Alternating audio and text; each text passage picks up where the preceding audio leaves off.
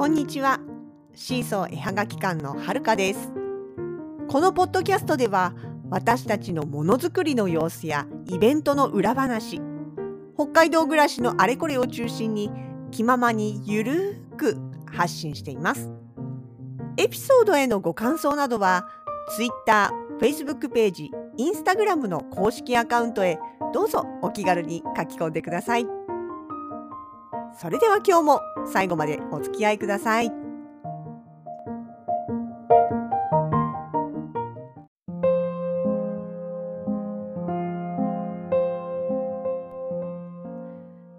2022年9月の21日昨日の夜歯が抜けました夜歯磨きしてたら抜けちゃったんです。もともとねもう治療をしていてえただもうだいぶやばいから。まあまあ原因としてはねあのありがちなあれです。歯肉炎です。で歯医者さんにはねまあ今までよりはここ12年はちゃんと通っていたんですけれどもまあでももうある意味もうこれはちょっとさすがに厳しいかもねって抜かない主義の先生がそうやって言うくらいあんまり状態は良くなかったんです。それは分かっていたんです。分かっていたんですけれども昨日ね夜歯を磨いていたらそのポロッと本当にポロッと抜けてきちゃったんですね。奥歯なんでまあパッと見口開けても見えない位置なのがまだ救いというかね。しかも今マスク生活なんで。とりあえず目立たないのはありがたいんですけれどもまあこれ放置するわけいかないんでね。またあの予約入れて明日あの病院に行くことにはなってるんですけれども。いやーショックですね。もう昨日何もしないであの後寝ました。いや、何もしなくはなかったけど、もう無理と思ってショックで 寝ました。なんか万が一にもこの下からもう一本生えてこないかななんて思ったけど乳歯じゃないですからね。生えてこないですよね。そう。なんかもうね、それでも歯は一応気を使ってきていたつもりではあったんです。うちの父、私の父が、それこそ今の私と同じくらいの時にね、やっぱり最初に歯をなくしてるんですよ。歯肉炎で。で、その時に歯医者さんに通って、まあそうそう歯の調子が悪いからって言って歯医者さんに通うようになってで歯医者さんからそのブラッシングだとかそういうのを習ってでお前もねそういう風になったら困るから今から練習しとけみたいな感じでそれこそ今のあのそう中学生とかそのぐらいだったかな？頃からその何て言うのかな？磨き方をレクチャーされてその通りにやってきたつもりだったんですよ。まあ、ただ朝とかねあと昼とかっていうのは結構ドタバタしてサボったりとか外出先ではやらなかったりとかっていうことがあってまあ夜寝る前にしっかり磨くぐらいなところではあったんですがまあでもだからといってその1分2分でシャシャシャっと磨いて終わりっていう感じではなくねやってきたつもりだったんですけれどもまあ残念ながらというかねあのだいぶ調子悪いなと思ったのがもう2年3年前くらいでそこから歯医者さんに通ってまあ定期的にというかね通ってはいたもののっていうところですよね。そうでねどうやったらもうこれ以上ひどくならないのかってねあのなんだろう歯磨きの際は歯を磨くだけじゃなくて歯茎のマッサージをしてね要は歯の血行を良くしてであの歯茎をねあのしっかり活性化させてあげようってうあの言ってくださいってのも先生に言われてその通りやってはいるんです。あと先生はもうとにかくね睡眠とかストレス解消とあと鼻炎の治療というふうに言われております。結局こう歯は口の中は歯だけじゃあの口の中のことケアだけでは解決しないよと体全体のねそのバランスだったりとか体力だったりとか免疫力だったりっていうところが最後口にまた戻ってくるんだよっていうことはもう前から何回も言われていて実際本当その通りだと思うんですよね。あとその鼻炎の治療っていうのは、まあ、私あのもともとねあのアレルギー性鼻炎があったりとか副鼻腔炎になりやすかったりとかおそらく鼻の奥の穴が狭くって気道が細いとかっていう体系的な問題とかいろいろあって、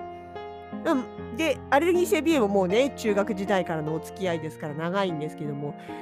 日常生活にそんなに支障がないもんで大した気にしてはいなかったんです。なんだけれども結局先生が言うには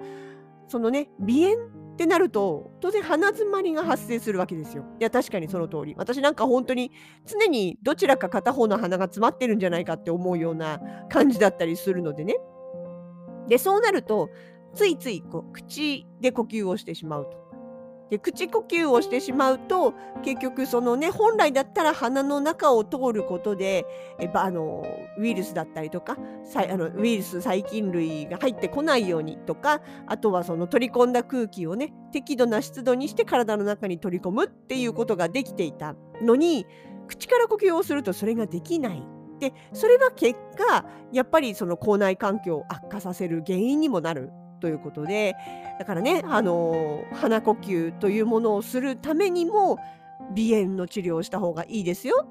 っていう、まあ、これはちょっとねあの先生としても耳鼻咽喉科の先生と連携してお客あの患者さんをねトータルで見ていくっていうことをやっていきたいなと思ってるっておっしゃってたぐらい結構熱をなの、まあ、あの本当に重要なファクターというか、えー、要素んだということなんですよね。って言いながら 結局まだ鼻炎の治療してないんですけども。でねまあでもそう大体その辺りをね気をつけて生活していくことが結局はまあなんていうかな一番地道な治療というかこれ以上悪化させないために必要なことだよねって言われてるんだってほのかさんに言ったら俺そんなにストレスかけてるかなって言われちゃったんですけどいや、あのね、違うんですよ。今じゃないんです。これはまあ私の経験からというか、なんかつくづく思うことなんですけど、今のストレスで、今体調が悪化したり、免疫力が落ちたり、こういった体あの体に出てきたりしてるわけじゃないんですよ。どっちかっていうと、昔のが今出てる。まあ、もっとね、あの具体的に言うとそれこそもう本当私あの自分がね10代20代の頃っていうのは元気でちかちかあの疲れ知らずでねそれこそ仕事とか3つよ2つ3つ掛け持ちしてさらになんかこうものづくりしたり遊もちろん遊びにも行ったし何かその創作活動をしたりっていうことで、まあ、本当に24時間フル稼働してたんですよね。でもそれができた。体力もねかなり体力もあって風邪とかひいたりしなかったから自分は体力があるこれそれだけがむしろ取り柄だぐらいな感じでこう調子に乗ってたわけですよね。だったらところが30代に入ってからはさすがにその体力もそこまでは持たなくなってきた。でさらにそのまあ子供が生まれたりだとかねあとはえっと、相方であるほのかさんが当時まだ社会人あ社会人今も社会人だね、えっと、会社員か。会社員って言いたかった。社会人になっちゃった会社員だった頃は本当最後の方はもうかなりブラックな働き方だったんですよね。それこそあのー、なんだろう。家にはシャワーを浴びに帰ってきてるだけみたいなね。真夜中の3時ぐらいに出社して次の日の12時ぐらいに1回家に帰ってくるみたいなそういうもう本当にアホかいなっていうような生活をしていて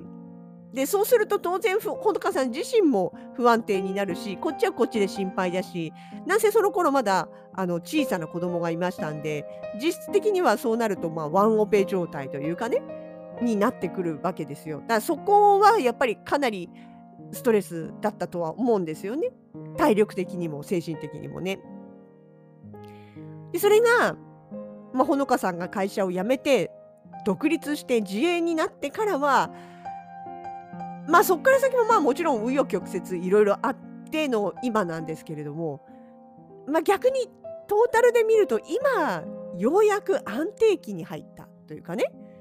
まあ今って言っても今日の昨日とかっていう話じゃなくてそうだな。ここ23年かな？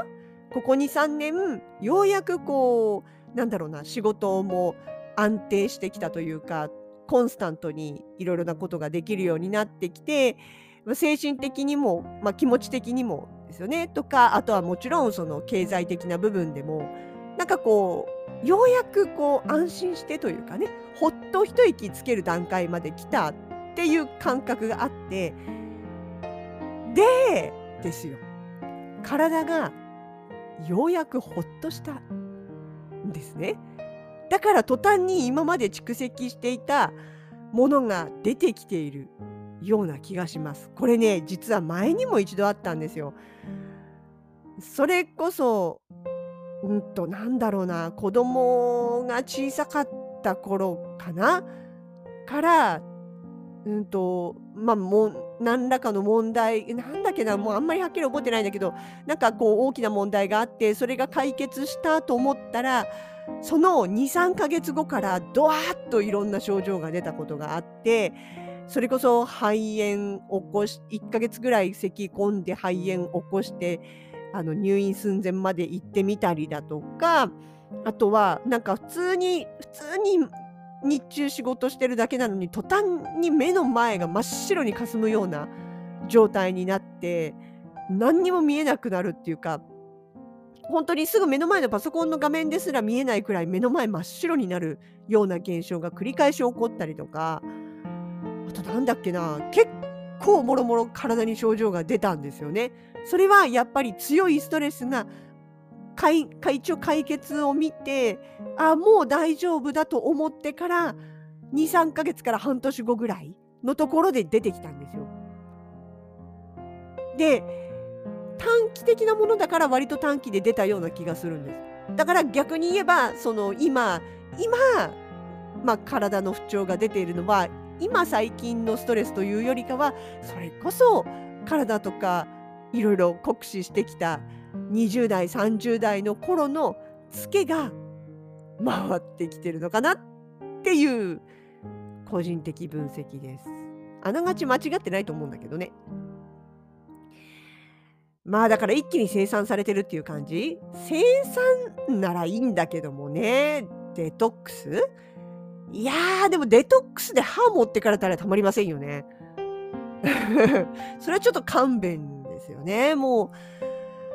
これ以上はちょっとね。だって生えてこないしさ。いや本当にね。心もとないもんですよ。口の中にあんな小さなかけらだけど1個なくなっちゃうとね。いやいやまあちょっとね歯医者さんに行って今後どうするのかっていうことを相談していきたいとは思いますけれども。まあいずれにしろです。いずれにしろ、えー、もう少し歯医者さんに通う間隔を短くしてちゃんと定期的に通ってでもこまめにね口の中の掃除、えっと、先生にも言われてるんですよ今度は麻酔をしてあの歯茎のちょっともうちょっと中側の方まできっちりお掃除してみようみたいですってただまあそれこそたあの体調がよろしくない時にそういうことやってしまうと体に負担がかかるからあのちゃんとね元気な時にやりたいと思うんでっていう形で言われてはいるんですよ。だからね、あの最近どうですか？疲れてないですか？っていうのは毎回ね、行くたんびに聞いてくれるんですよね。あそこで定期的に通って胸張って大丈夫です体調万全バッチリっていう状態にしてちょっとねこまめにこまめにケアしてもうこれ以上デトックスで歯を持っていかれないように努力をしていきたいとここに誓います。やれやれ歯抜けな話でした。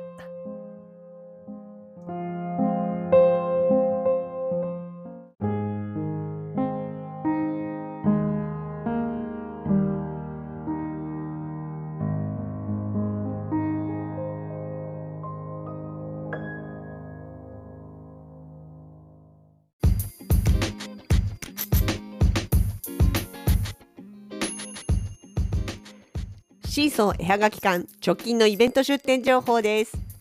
シルバーウィーク後半の3連休はワークショップ。ハンドトゥーハートハッピーキャラバン in 栗山公園というわけで栗山町の栗山公園で屋外出店をいたします定番のデコ盛り歓迎ペンダントペンタテのほかお祭り特別メニューとして栗型マグネット作りもやります続く9月29日からはアークオアシス大朝店での期間限定委託が始まります。今回は初登場のバックチャーム雪芸水も数を取り揃えて本格デビューいたします。その他の作品ラインナップも前回までとは少し変わる予定です。各会場へぜひお散歩がてら足をお運びくださいませ。